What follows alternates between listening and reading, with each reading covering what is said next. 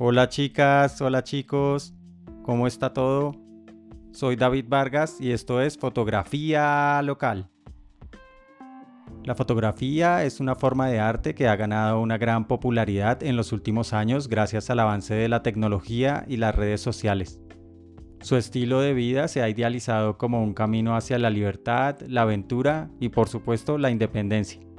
En las redes sociales nos mostramos como individuos exitosos y prósperos que disfrutan de los placeres de la vida mientras hacen lo que aman. Y esta imagen idealizada del estilo de vida del fotógrafo ha creado una expectativa en la sociedad de cómo debería ser su comportamiento, su trabajo y su vida en general. Muchos aspirantes a fotógrafos se sienten presionados a imitar esta imagen, lo que puede llevar a decisiones equivocadas y una falta de visión y de enfoque pues la fotografía también es un negocio. Para mí está en el lado donde la herramienta principal es la creatividad. La creatividad es esencial para generar imágenes únicas y significativas, que llamen la atención del espectador y diferencien el trabajo de un fotógrafo de los demás. La fotografía es más un trabajo creativo que tecnológico. La tecnología juega un papel importante en la fotografía moderna pero la creatividad, las habilidades, la visión y el enfoque son lo que verdaderamente hace que una fotografía sea especial.